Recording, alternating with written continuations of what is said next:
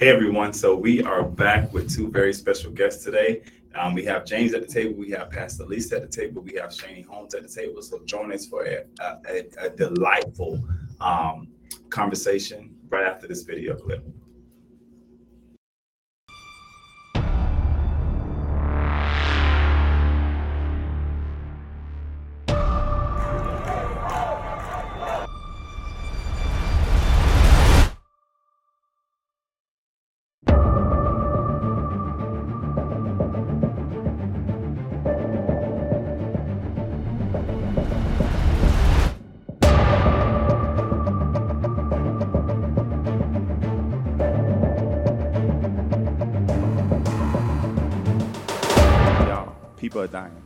They're waiting on us. What are you going to do? What are you going to do?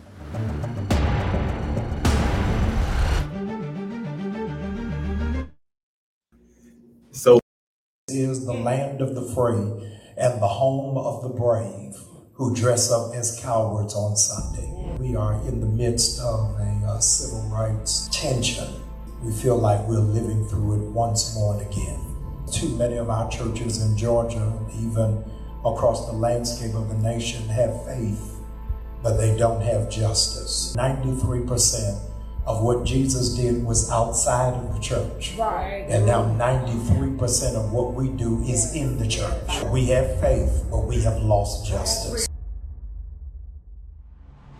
Isn't it amazing that the black church always prays about the crime, but never addresses the poverty?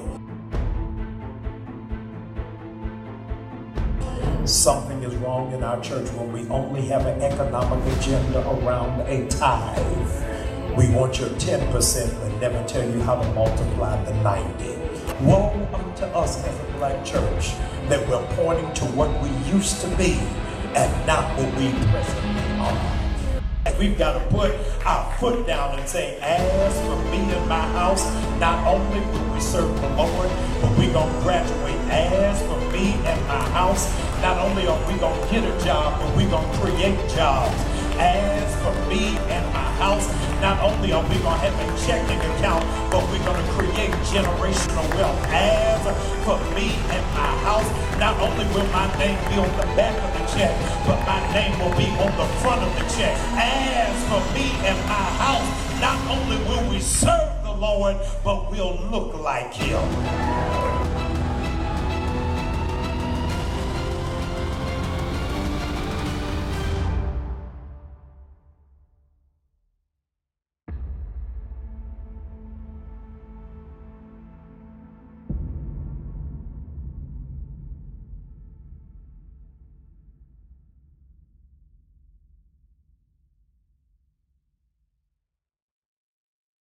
The camera? camera? That is pretty unique. I did not see that clip, but we are back. Today is May, what's today? May 2nd, 2022. We are pushing through the year already. And I am super excited because we have two very special guests with us. We have Pastor Lisa Musser, who is in live in the studio with us. And we have somebody online. We have Shani, and I'm not gonna put because you didn't put your whole name out there. I'm not gonna put your whole name out there. But we have you can.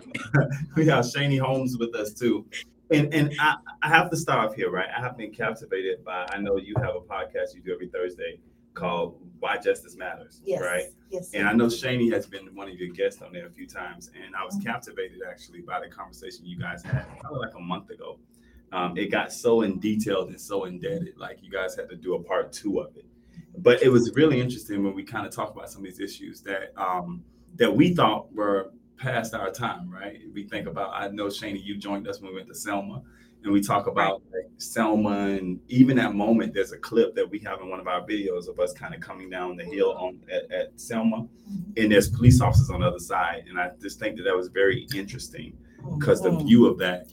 But as you know, today is the beginning of election day in Georgia, right? Yes. Let's start off with voting, right? Um, we understand that voting rights is, or we believe voting rights under attack here in the, um, the great state of Georgia and across the United States of America. Shani, starting with you, why do you feel like there are so many states putting um, going out to protect our vote, quote unquote, um, like the great state of Georgia has done in this last election? Well, I think the gist of it is that people of color are finally coming to see the strength of unity in a vote. And I don't think that that was perceived to ever happen, you know. And um, when it finally did happen, and I started to kind of see a curve right around when Obama was elected the first time, it was almost like people were saying to themselves, okay, now what do we do? And I feel like ever since then, there's been this scramble to try to dismantle, you know, the unity that the Obama election, because I, I really believe that it hit supremacy from the left. I did not, I think they thought it was as a matter of fact, I tell you a little story. I was a member of a country club at that time that's closed since you know since COVID, and there was a, a meeting that we used to have. It was called Young Professionals Breakfast, and it was actually in I remember in 07, right before the election. It was actually a joke at the table, you know, because someone actually said at the table, um, "Well, Jesse Jackson ran in the '80s, ha ha ha," but it became less funny as we got closer to him winning. So I, I think that the scramble is about what do we do now to suppress that vote? And Pastor Lisa, I know this is something that you have been extremely passionate about. I know that your church has done work when it comes to voting rights issues and getting people out to vote. Why do you feel like the state of Georgia felt like they had to protect our vote when statistically, let's look at the stats, right? Okay. The fact of the matter is that the last election, 2020, we had more people come out and vote in the history of our country. More people actually came out and voted in the Obama election, believe it or not. Right. Right. Um, we know that every state that they have tried to contest, including Georgia, um, we know that every state has went through processes where they said like this was the most secure election by far ever in history. Mhm. Um, we know Russia didn't tap into it, wasn't doing anything Right. crazy. What changed in Georgia that made them say that hey, we have to protect protect the vote, quote unquote?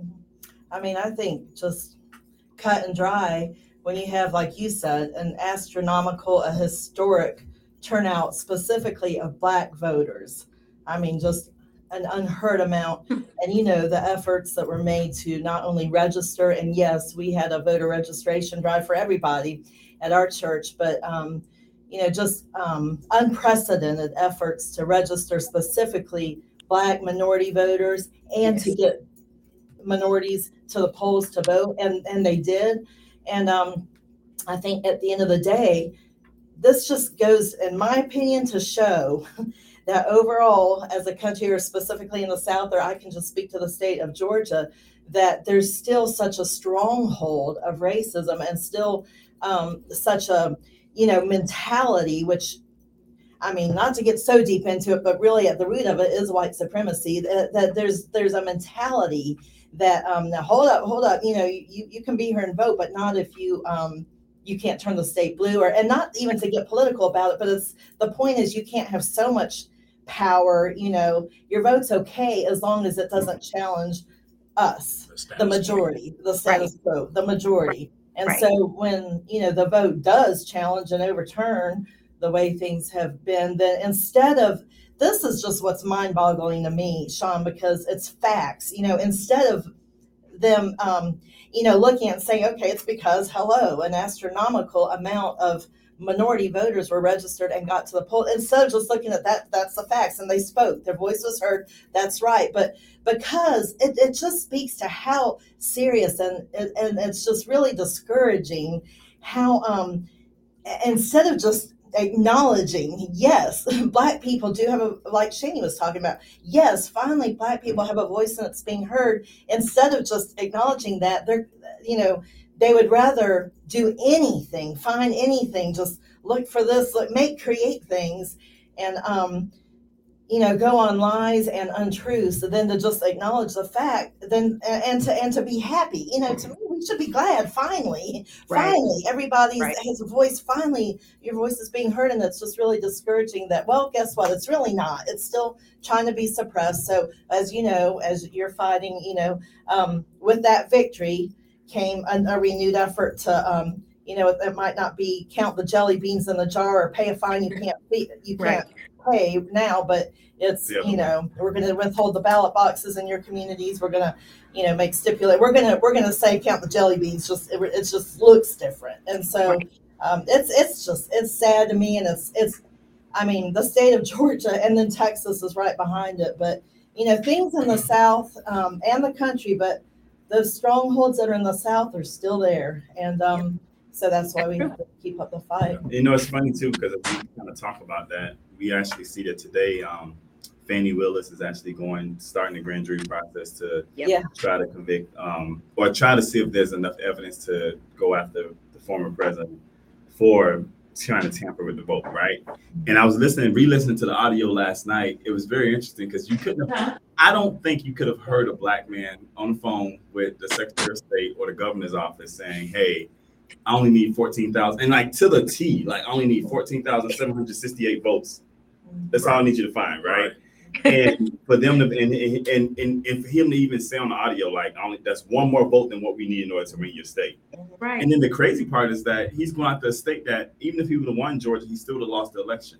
Mhm. That's Um, right. So I mean, it didn't really make that much of an impact. Right.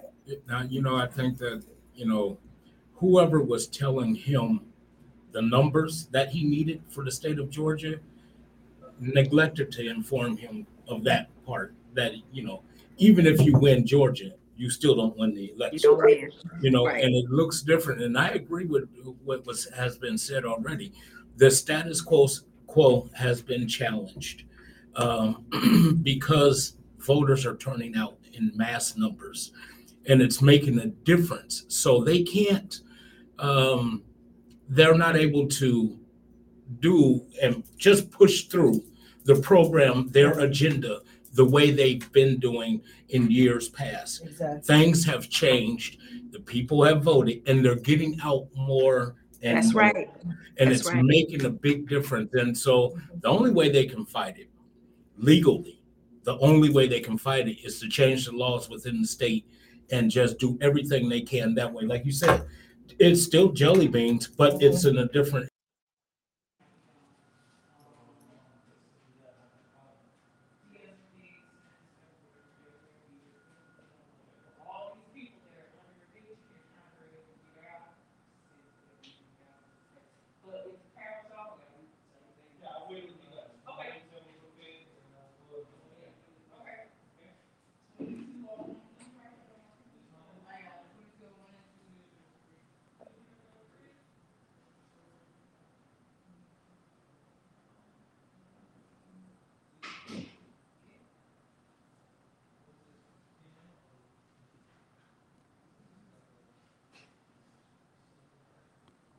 earlier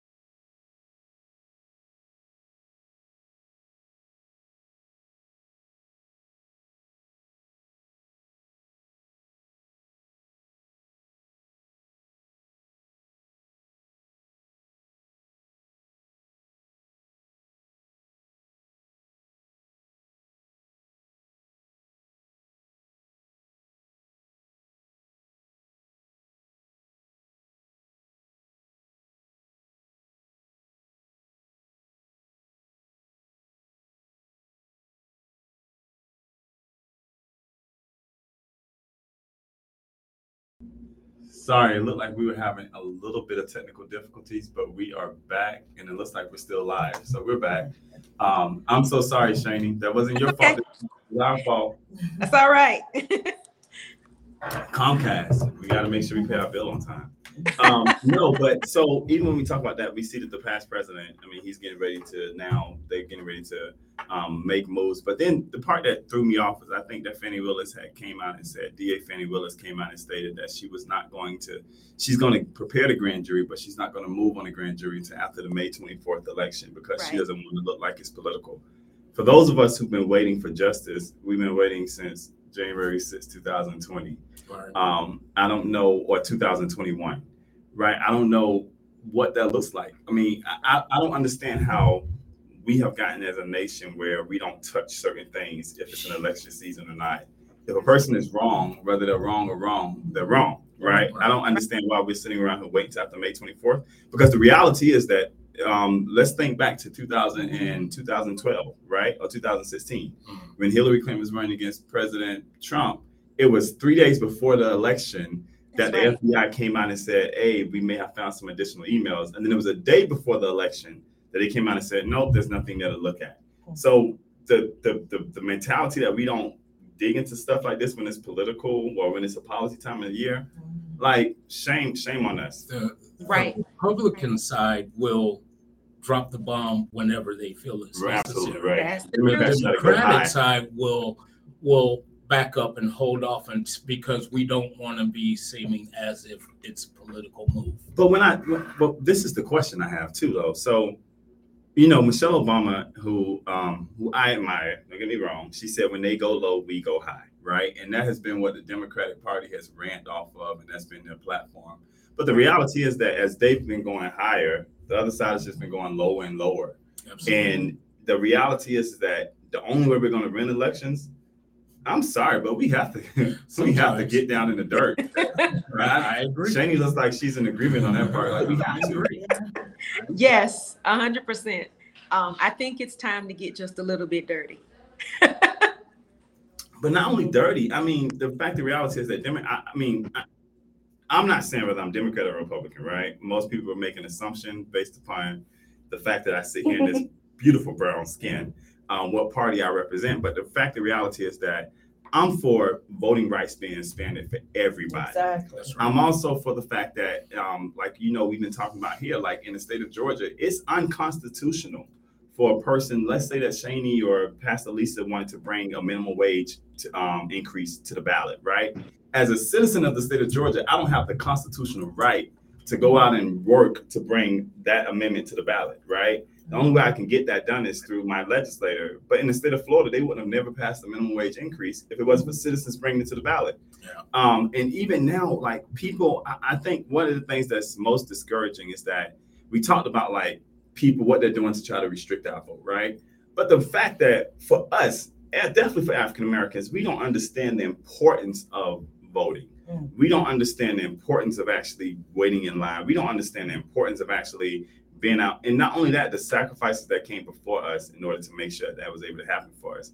Like most people don't even know, May 24th is the only ballot where we'll see judges on, right? See, You will not get a chance to vote for your judge in November. come May on. 24th is That's right. it, right? Um, and if I want to make a difference in the courtroom, if I want to say I want to be standing for social injustice or standing for the rights of ex-offenders, then I need to make sure I'm voting for a judge that looks at an ex-offender or looks at an offender as not just a number or a sheet of paper. Right. That's a person, right? Mhm. Um, but most of the people won't get out and vote on May 24th. or they won't they don't take the time and i mean this is just a challenge to everybody is not only is that true but what's even worse makes it even worse is um, they don't take the time to look at the candidates like Right. um, last night um, and i'm not even saying I, I mean that I'm, I would vote for any of them, but just and I know you watched one of the I gubernatorial watched when debates. you told me about it. I watched it. last Yeah, night. so there was one on last night. It was the Republican candidates, and there was an African American woman, white woman, and three white men.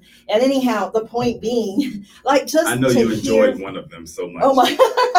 yeah, yeah, I've been having fun with one of them, but um, but just I mean the fact that here are the people that are on the ballots talking from their heart, and I mean, I, you know, I heard all kind of stuff from this one that, but the point is just, you know, they're they're saying where they are. You hear from their heart, and who's going to turn in a gubernatorial debate on PBS?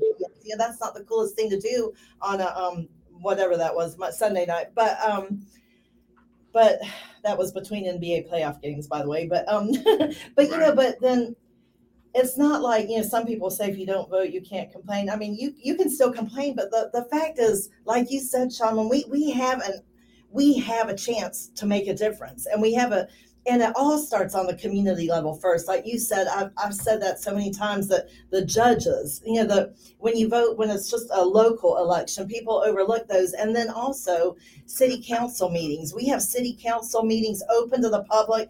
I know in my county, I used to go to them. I haven't lately, but um, every they used to be every month right there in the you know the public courthouse open to everybody, and you could bring anything. And what I found was a lot of the council members were already one way or another, and it doesn't matter what you brought to them, they already had a way they felt on it. But that all goes back to then when they're up for election or re-election, then I knew like that one is just stubborn in, in these old ways, or this one, you know, and it was just based on me. But everyone has a right to I mean, it's we the people. They work for us. Our Right. taxpayers pay all these people, and so I, I mean, I agree with you completely. So we're if they work for us, then we have to hold them accountable. And we, you do a great job of that with Black Push. Once they're in office, you're the one that says you made these promises. Now let's see if you're going to keep them. But we have these these um debates these count they're just not glamorous things to do but if you care enough you know to prioritize your time to hear from the people you're voting or if you you know if you say you care enough but then you're not going to vote but then they're going to be making the laws they're going to be making laws about justice laws about you know criminal justice all education money. They're the ones you know the council members get the money and determine where it goes. And if you know i mean that's important stuff and it's really important on the local level first. So um, you know we we have to um, understand where we can, you know, um, like you said, do a better job at um, exercising our voice, our right for our voice to be heard. And even if you go to a council meeting, you don't feel like you're heard. The vote, voting and the judges is everything. But and those judges that get in, you know, on the local levels, they're the ones that eventually get to federal levels and the state levels and to the That's Supreme right. Court. You know, they build up from that. So you can't underestimate when you vote a local judge in you know what that that person could be the next Supreme Court justice. So um, right. it's very very critical. It's yeah. Sorry, I didn't mean to go no, off. I, I. I have a question for the whole table, right? And Shane, I know you're not sitting at the table with us, but you're sitting at the table. Okay.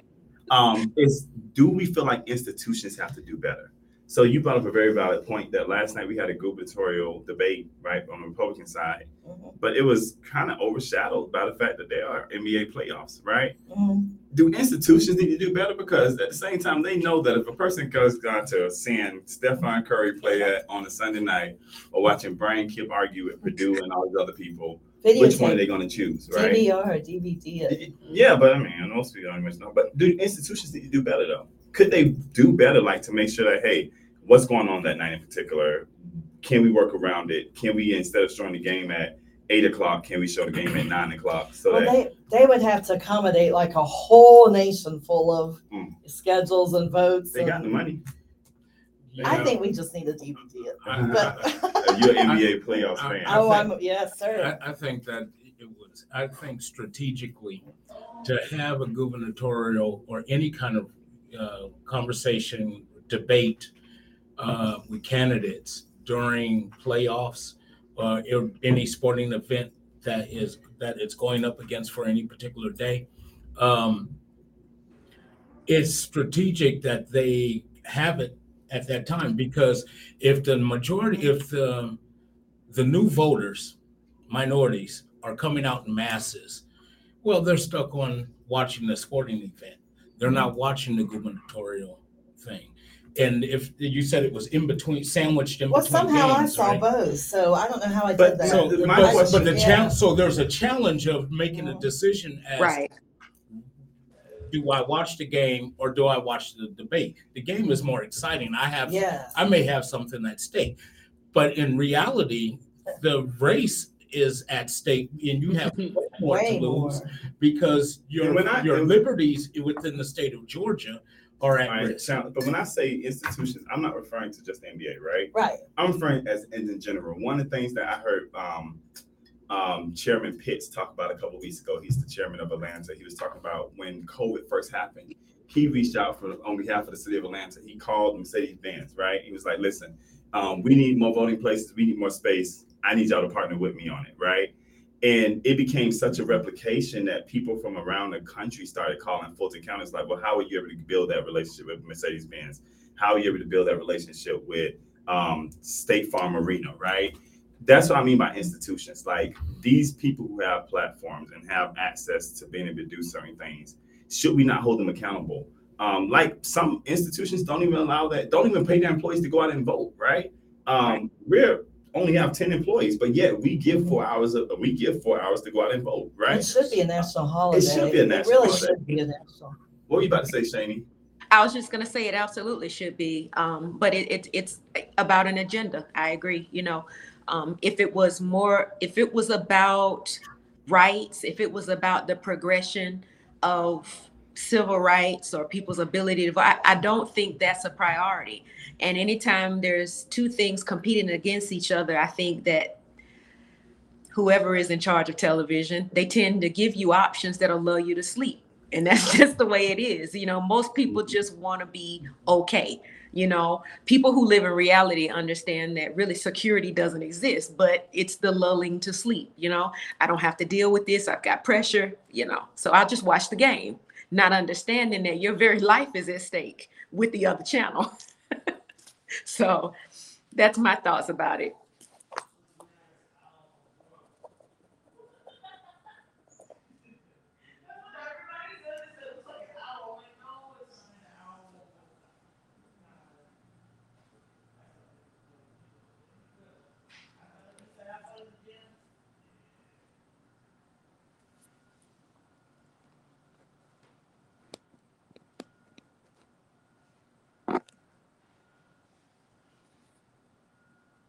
State, then you end up finding out that, you know, you get some laws on the books that come into play that are gonna affect you as a gun owner, Mhm, as a, as a teacher, Right. as a parent even, Mhm. you know, um, and these are the kind of things that we need to be careful of. And like you said, voting for our judges today, and one of the things, like you said, they're not paying attention to who their candidates are. Right. But once you, you find out, and they they go by name recognition, and so and which is could be really detrimental because name recognition might have you voting someone in or keeping someone in office that really doesn't deserve to be there because they're uh, they're uh, the way they think and the way they do things are not in alignment or in agreement with what you believe. Right. And you know, so name recognition could be very detrimental. Mhm. Um, and so it's most important that we get out and make sure that we know who the candidates are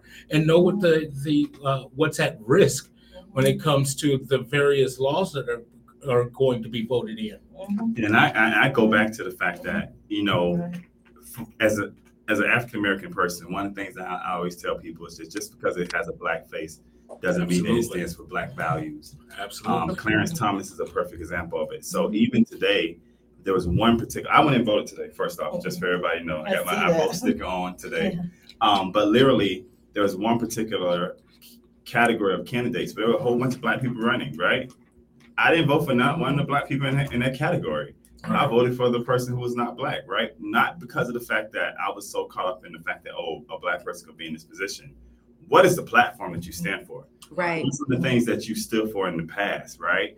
Um, the person who I voted for, we've actually met, went to lunch with, and everything. Mhm. Um, and I know what he stands for. I know what's in his head. Some of these other people, I don't. Right? I've seen them. I know of them. I know them. Um, but their platforms in their person, in their personal, how they deal with people personally, is not something that's aligned with the values in which I'm trying to put into that particular office. Right. Mm-hmm. And I think that when we talk about voting, we can't talk about voting without talking about the lack of education that comes behind it Exactly. that people have to get out and educate themselves on who's running, educate themselves on the platform they're running on. Mm-hmm. And then once they get in office, we have an obligation because they are, accountable. They They- are employees of ours They are. to hold them accountable to the promises they made. Yes. I can go through a whole list of people who I know ran on progressive agendas in 2020 and have gone out since that time and have gone to the opposite side and been like, yeah, you know, um, I ran on this agenda, but we're not Mhm. going to really be working on this agenda. We're going to work on something else. Right. Um, that's the reason why I have so much respect for Gwinnett County DA, DA Patsy. I absolutely adore her because of the fact that she ran on a platform and she has not shied away from her platform. That's right. Um, and she's even and, and, and despite what people have said in her office and everything, Mhm. she continues to flow with it, right? Mhm. There'll always be more people coming out of law school. There'll always be more attorneys looking for jobs. but at the end, of, end of the day, I think that for me, anything that I do, if I can't sleep with it at night, Mm. if I can't sleep with the choices I made or the decision I made, then the position is not worth it for me. Mhm. And um, one of the things that I've been praying about this year is that I told God, like, you know, if if taking me to another platform in life is going to cause me to lose who I am, Mhm. keep the platform. That's right. And I think we need more politicians out there that have that mentality, that humility to say, like, hey, if me getting in this position is going to cause me to lose the character of person who I am, keep the Mhm. position, right? Mhm. Um, but we have to educate people on voting. We have to educate people on what SB 202 says because there are some things that have gotten out there as misinformation. It's not about um, you not being able to give a person water in line. It's about the fact that they can't be within a certain distance of them actually being in the polling polling place, right? So how do we learn the rules and how do we learn to work within them is extremely important. and the targeting of specific communities because you know even when you bring up SB 202 the um you know just the the the thunderous chorus of um it doesn't affect me it do, and, and that's the point that's the point is it affects some people and it doesn't affect everybody. That's the whole point is that by definition is injustice that it's targeting some Yep. and, and and it happens to be it's targeting the less privileged and it's not targeting the privileged. And that is the whole point when people are like you know i've never had a problem. It's not that's exactly the point is you know the, the it just to me it, it's not rocket science when everyone that's protesting just writes and just you know i mean it's very personal. Is black or minority and Yep. and every and i mean and this is not to be divisive. This is to just you know try to bring trying to bring people together you know because you, you live for justice making everybody um, the you know the playing field even for all people. And so um, when you hear just these choruses of there's nothing wrong with this it's it's it's not there's that's the point is it's nothing wrong with it in your world. But can you hear the voices of somebody who might live in a neighborhood and we could explain that one if we had about you know 90 hours but that lives in a neighborhood that lives in a, you know, a neighborhood where they don't have transportation. They have i think georgia um, i think just in gwinnett county um, I- think i have the statistics in my ipad because i gave them off at one of my uh, why justice matters things but we have like 35 less ballot boxes now you know so i mean those are all affecting certain populations in certain neighborhoods. That's just not rocket science as to to see. Uh, the the bottom line is everybody should have the same access even people that don't drive because i know one of the things that sb 202 does is that they um, just totally discontinued that mobile unit in fulton county. And so you know so then taxpayer money that went to that mobile unit now they're saying no you can't use it. All right well justice. If we're talking about justice then everybody people who an invalid a senior invalid at home needs to have a right to vote. So you know if you're going to discontinue the mobile unit that went out to um, neighborhoods that either didn't have transportation or people that can't move i don't maybe hospital i don't know all the details but they have everybody should have the same access to the poll the same access.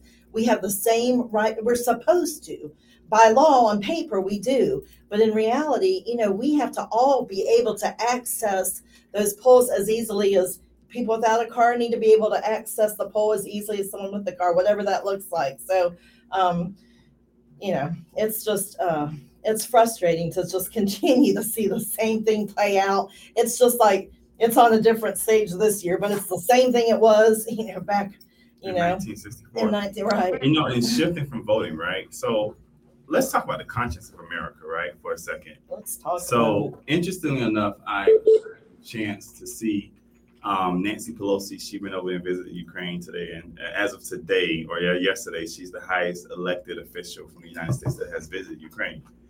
And I was, I'm glad because I, I don't like the war in Ukraine. Anybody knows my opinion on it. I think that um, Vladimir Putin is a war criminal, right? Um, but it was interesting how I sent over there and she seemed to she said to the Ukrainian people like we got your back as long as this takes as long as you guys in this fight America has you Oh, right Jesus. and they're getting ready to approve 33 billion dollars to give to Ukraine Yeah. um and it More. probably it They've probably- already given yeah they probably given them a lot So I'm just billions. saying and, and I don't have a problem with it for me I, I, do. I don't have a problem with it. My thing is that if we can move that quick for other countries. Come on. Is it not time for us to start looking in our own backyard and issues we have in our own backyard, like people not having access to healthcare, like people not having access to food, um, like people not having access to black people not being able to get loans or shelter. Come um, on. If we can make that commitment to other people, and definitely when we talk about voting rights, right? I heard Al Sharpton say that um, that one of the things that makes that has made Black America so upset with President Biden is that he said to us when he was running for president, he said that you have my back going into the election. I'm going to have your back when I get in office. Um, to day, the only thing we got of him is the American Rescue Act, which didn't just affect the Black community, it affected the country as a whole, right? Right. Um, we haven't gotten voting rights passed. We haven't got the George Floyd um, Policing Act passed.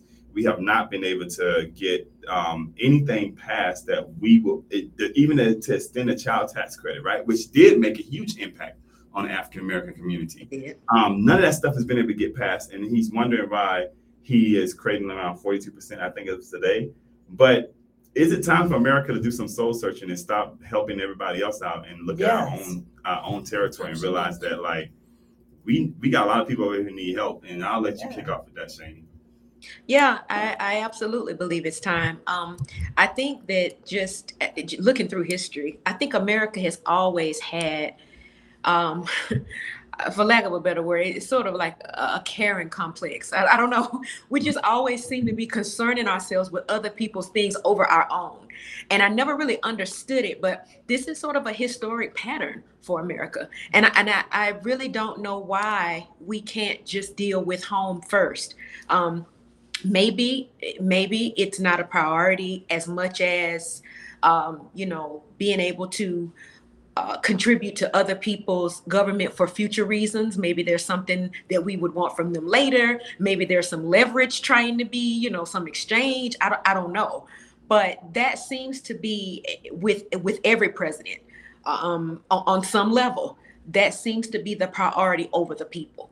So so this is i don't think this is new. This is a recurring theme.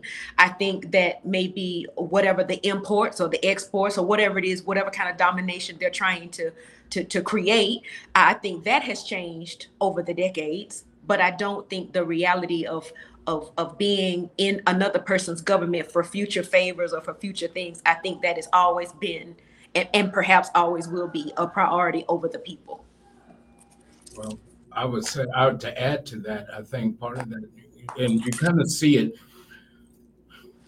They don't, like you say, they they run to the rescue of the Ukraine, Bosnia, and a bunch of other countries. But when it came to Haiti, that needs some help. Mm. There was nothing. Puerto Rico, And Puerto Rico is, a, is American It- territory. It's an American It is. territory and still got no, didn't get any help. What the pattern I see is even outside of the country, it's still, we'll take care of, uh, for lack of a better Right, phrase, right. we'll take care of the Anglo-Saxon, Caucasian countries, but we will do very little to nothing when it comes to countries of color. That's absolutely what I see. And so when you look at when you compare it to how they operate here in the States, Mhm. the people that need the help the most happen to be people of color. that's right Now, granted, don't get me wrong, there are some people called whites who are who are in need of help just like everyone else. However, we can break we- it's okay. You have to break a few eggs to make an omelet. But o- the overall picture is is is what I see what outside of the country is the same thing that takes place see, this is inside the country. I I think I may have a one issue with that, right? Mm. Because we paint the picture that black people are the needy people in America, and I, I want to really kill that, right? So food stamps. Let's just use food stamps as a simple as a simple outline, right? That there are more Caucasian Americans on food stamps than there are Africans absolutely by Agreed. far, Agreed. by far, Yes, right? Um, so what I don't think, and I think that the problem is, is that until it affects their community, Right. right? Um, we, we we don't have a problem with it. So we look at the programs that are predominantly African based, right, and that African Americans do well. I don't want to call it do damage to, but um, that they use a lot. Medicare, right, has been something that we've been on the chopping block about forever. But the reality is that Medicare saved a lot of African American seniors, right? A lot of them dead in the grave if it had not been for Medicare. Um, but the fact, the reality is that Medicare is something that African Americans use a lot of. Medicaid is not so much. We're not the predominant users of Medicaid, and Mhm. people don't understand that. We are not the predominant users of Medicaid, right? Um, but then we look at some states like Georgia, where we, if we expand, if we expanded, expanded, I was reading an article. Right. If Georgia actually expanded Medicaid to to, to people, to citizens in, or in the state of Georgia, you know who have the biggest impact by that? African Americans. The reason why they seem to want to keep it the way it is is because the majority of the people who are using Medicaid right now in the state of Georgia are not African American users, right? But if we expand it, it will open up access and give access to the communities that did not have access to it, to it before. So it seems like everything that, like the programs that benefit one side, we're okay with. Keep them rolling, right? Right. In fact, if you get food stamps now, you may be getting an additional benefit on food stamps right now. Um, but yet, we don't want to deal with Medicaid. We don't want to deal with Medicare. We don't want to deal with Social Security. And these are all programs that we know that are predominantly African Americans use more. My grandmother depended on her Social Security check until the day she died. One of the most heartbreaking moments of her life, I remember, was when eh, eh, there's a certain point of Medicare where, like, if you get Medicare, if you don't qualify, like they would take out whatever, like $136 or $140 out of your Social Security check in order to pay for your Medicare, right? To help pay for your Medicare. I still remember the day when that happened to my grandmother, her calling me on the phone for $136, crying because she didn't know how she was going to pay her bills, short because she was short that $136. And I remember having to get on the phone with the state of Florida, calling them and saying, hey, she can't afford to pay this. Is there anything you can do? And we had to end up getting that recoup. But it made a huge difference in her life, right? Um, but yet, food stamps, which is something that she rarely used, they only gave her two or three dollars a month Yeah. in food stamps, and she had to save those food stamps up Yeah. for like four or five months in order to be even, even be able to buy something decent with Yep. it, right? Right. I, I, I, Mhm. I, I can't go with the metaphor like like I love the fact that certain people will say that but black people are just abusing all these programs. That's not true. If you look at PPP, you look at um, EIDL loans, right? Majority of the people who benefited from that, you got Tom Brady got millions of Million dollars, from that. That's right. Um, millions of dollars from that. And Tom Brady didn't need it. But Mhm. yet a black person would go to their bank that they've been banking with for 20 years, 30 years, Bank of America, Wells Fargo. I'm calling you out. Sorry Call them out. um, they will bank with them for 20 or 30 years and they'll tell them, hey, you hold up, let's let us finish processing these loans and we'll come back to you. And then when they came back to them, they said to them, oh, we ran out of money, right? Right. I know people who had to go to banks outside of their banks. Absolutely. And you know, you know, some we of know them, right? folks. Who had to go out to banks outside of their banks because the big banks that they bank with their whole on. life Come would on. not even help them. Right. And to, to- I mean, you don't see any place else where we had to make special laws and rules and regulations to say, hey, you know what? We're on, we're going to allocate twenty million dollars for only black banks, and those Mhm. black banks have to go after black constituents, right? There's Right. no other race in America that we, we had that problem, right? Right. Um, Right. and, and, and that's I, I think that's important that when we talk about it, it's the benefits that it seems like people want to go after the ones that we tend to want that we tend to use, right? Mhm. Um, but the reality is that I don't know how we as a nation, you know, one, I, I- I say this all the time, but yesterday I was speaking at somebody's church for the anniversary. And um, I was speaking about the principle of how we sometimes need silent time with God. Mhm. And it hit me while I was preaching like the reason why most people don't want silent time with God is because it would require you to look too much at yourself. Come on. And one of the hardest things for us to do is to look at ourselves. The reason why America is so easy to go help Ukraine because it required because as long as I'm helping Ukraine, I don't have to look at what's going on in my own backyard. As long as I'm helping uh, or fighting Russia, I don't have to deal with what's going on in my own backyard. But the reality is that if America is not willing to look at what's going on in its own backyard, we're the epitome of what a democracy is. Mhm. this is not a democracy what we have now where people go out and vote and we try to hinder their votes and we say Right. hey since we can't ask you like how many jelly beans are in this jar then you know what we'll do? We'll tell you don't pass out water in line. We won't feed you in line. We'll make grandma go wait for four or five hours right in line knowing that if she have to wait four or five hours her child gonna come get her and be like nah mom we just gonna go home right?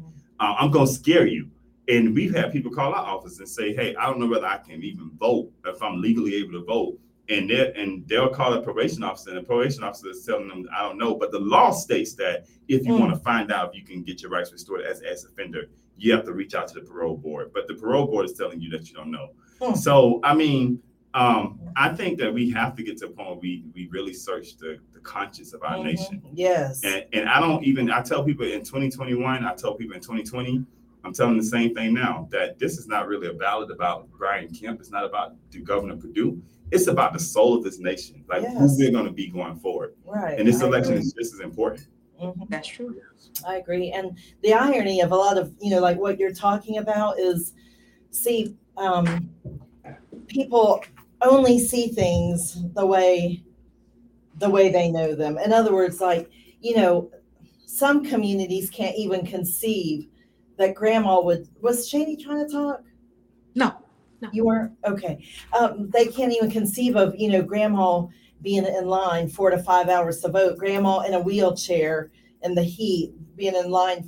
So people can't even understand why water's a big deal because they live in a community where everybody, you know, just walks in and walks out, and they have way more an inordinate amount of um, polling locations, ballot boxes. They're they're just almost begging for votes in their communities, and so th- it's not even um, on the table to think about that. You know, some people are still so desperate for that right to vote that their ancestors have fought and died and been just brutalized for for decades and that it means that much that they would actually line up for even you know seven or ten hours. They yes they will line up like that.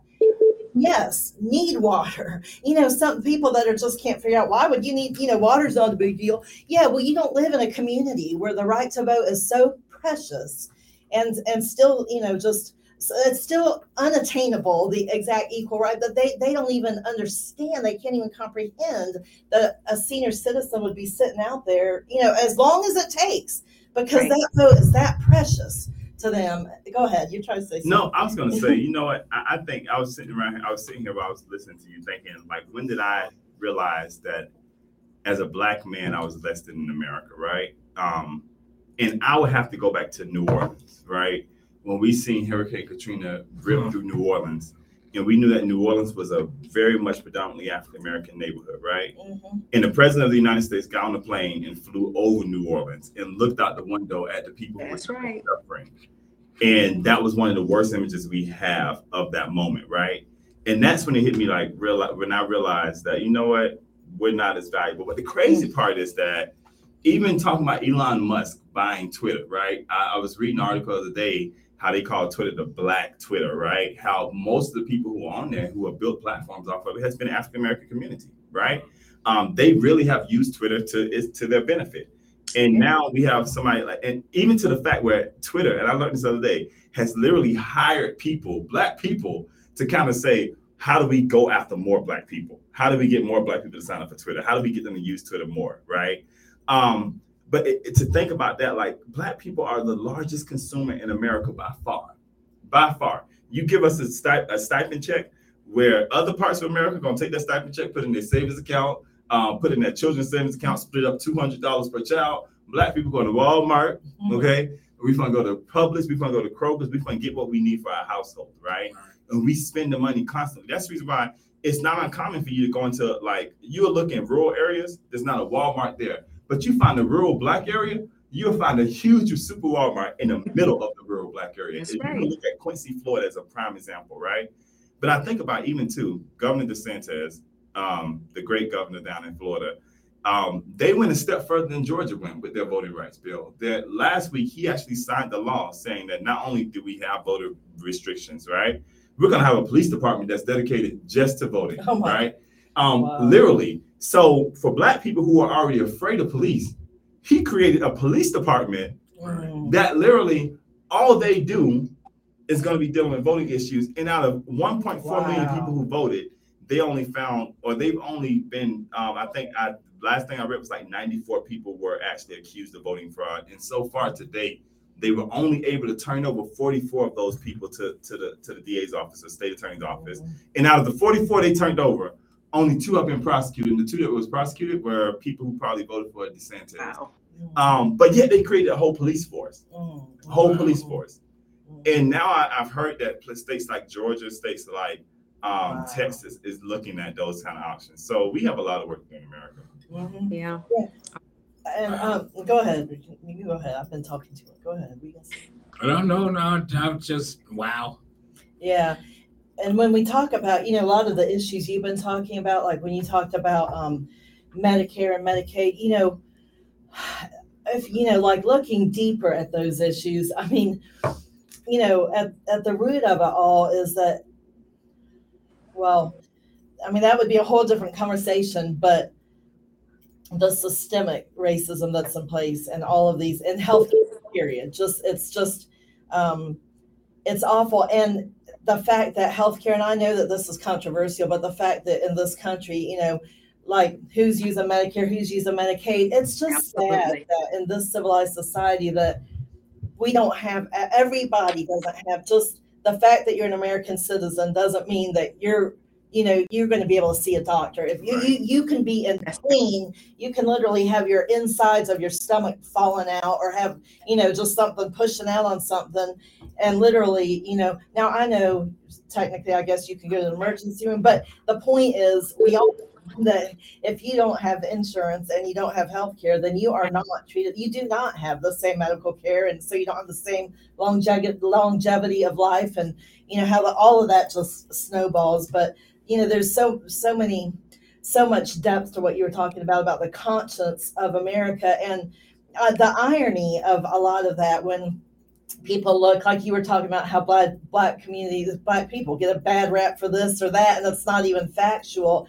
And i was sitting there as you were describing that thinking you know not only is some you know these things not factual but the thing is that um, the the the injustices that were created in those systems were created by the ancestors of the very people that are sitting there you know just judging and condemning and and um miss some people honestly like through generations really just don't know. They they do they do not have any clue how this got to be or that got to be. They do not know. And then you know they just rely on whatever narrative has come through their you know family or their their communities and their friends and everything like that but when you were describing all of that i just was thinking you know the, the people that are sitting there in judgment of that um, are the people that created those systems in the first That's place right. that you That's know right. until, like you said until everybody can um you know you always talk about looking at the man in the mirror and until you know we can just look at ourselves and that's why i think historical context is so important because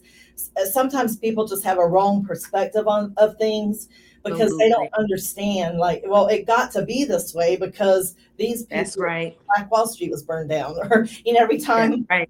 there was, you know, black wealth, they got torched and murdered That's and start, or start over at square one again. So, That's right. you know, until that's why it's so important for, because otherwise people are just left to draw their own conclusions and they're wrong conclusions like that. Like, well, black people are just using up the system and black people are just doing, and they don't understand. They have, they, they do not, and, and that's why I think it's so important to, but then when truth is spoken, it needs to be received and not just resisted. And that just speaks to a deeper a deeper root of you really do think you're superior you're supreme That's you know right. you really do and those things come out you know they they come out um they come out in ways like where they they do not want to hear anything about you know the land of the free and the home of the brave and it's, it doesn't have anything to do with patriotism or anything else. it's just facts it's facts and if we want to change the way things are we have to come to terms with what we did to get here so we don't do it again So let me ask this question. How much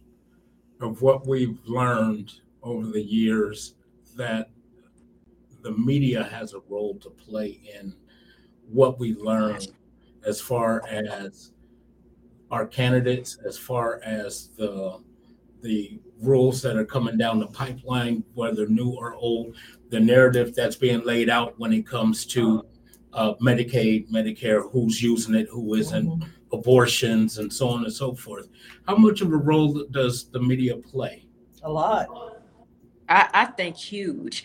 I was just sitting here thinking when, when Pastor Lisa was talking, I've worked um, a lot of property management and I've done a lot of Section 8 and Section 42. And the perception is that Black people are on Section 8. It's most, I can tell you from my own life, from working in it every day, there are just as many white people on Section 8 and Section 42 than there are as there are Black people and minority, other minority people. And you talk about the soul of a nation. Um, the government gives um, veterans what they call HUD VASH, which is equivalent to Section 8. I can't tell you how many communities will not take a HUD voucher from a veteran and a veteran who has, I mean, everybody deserves fair housing, fair, clean housing. These are veterans, and they will not take that voucher. And those veterans will end up homeless or in a shelter or in some deplorable rat infested, cockroach infested. And these are people who served our country. So I know the narrative. When you look at television, you see black people on welfare, single moms on where it's just as many of everybody else as it is us. But that's just not what you see, you know. And people will say, like Pastor Lisa was saying, "Oh, well, veterans, you know, they get guaranteed housing, they get guaranteed loans, but who gives them the house? Who approves the loan? Who approves the mortgage?" And there's steps that people don't see that the media is not showing you they're just telling you, oh well, you know, if you go to the military, you serve four years, you get a free house, or you get a free, I mean, a, a, I'm sorry, a a, a, a non-red tape mortgage, and that's just not true. There are more homeless veterans, you know, from from all over. I mean, from every single branch of the military because they can't get housing.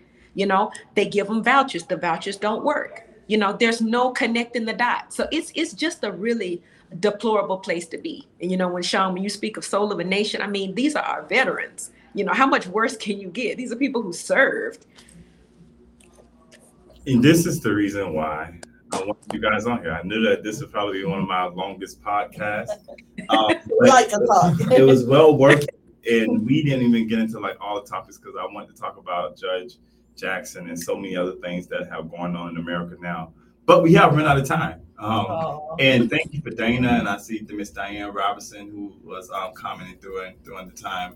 But we have run out of time. But we would love, love, love to continue this conversation another time and bring you guys back on for a round two, like you guys have done before. Um, with, with just why justice matters. But I think that we have to continue the dialogue. I think we have to continue the conversation. Um, I do want to remind everybody out there who's watching that we do have major events coming up through Black Push. We have a Border Court Conference coming up in Augusta on May 21st. Yes. Um, then we followed by in Macon, June June twenty fifth. 25th, we'll be in Macon. And then in the month of July, July 16th, we'll actually host our Black Push. We'll actually introduce, have our in- inauguration gala where we'll be talking about a night of service, but we'll be honoring people like Xernona Clayton, Ambassador Young, um, Helen Butler. Helen Butler, um, And LaTosha Tim Brown, Rev- Reverend Timothy Yes. McDonald, Reverend Shannon Jones, um, Sandra Williams from the Atlanta, North Georgia Labor Council, um, Mr. Hank Jones. Johnson, Tom, no, uh, Henry Hank. Henry Thomas. Hank Thomas. Yes. Um, and we're actually going to be presenting our first ever John Lewis Award yes. on that night. So we are super excited about that. Um, and continue to check out our website. For those who are not registered to vote, please go to mvp.sos.ga.gov. Know your status, know where you can go vote, know where your early voting place is at, knowing that it started today. I've already got my sticker saying I voted, but we need not only my voice, we need everybody's voice. So join us at the poll. And I think on um, May 18th, stay tuned to our website, but we're going to have a national early voting day um, throughout the whole state of Georgia. A whole bunch of different nonprofits are coming together to make that day the day that we actually get out and vote. So join us, and until t- tomorrow, kudos. All right. All right.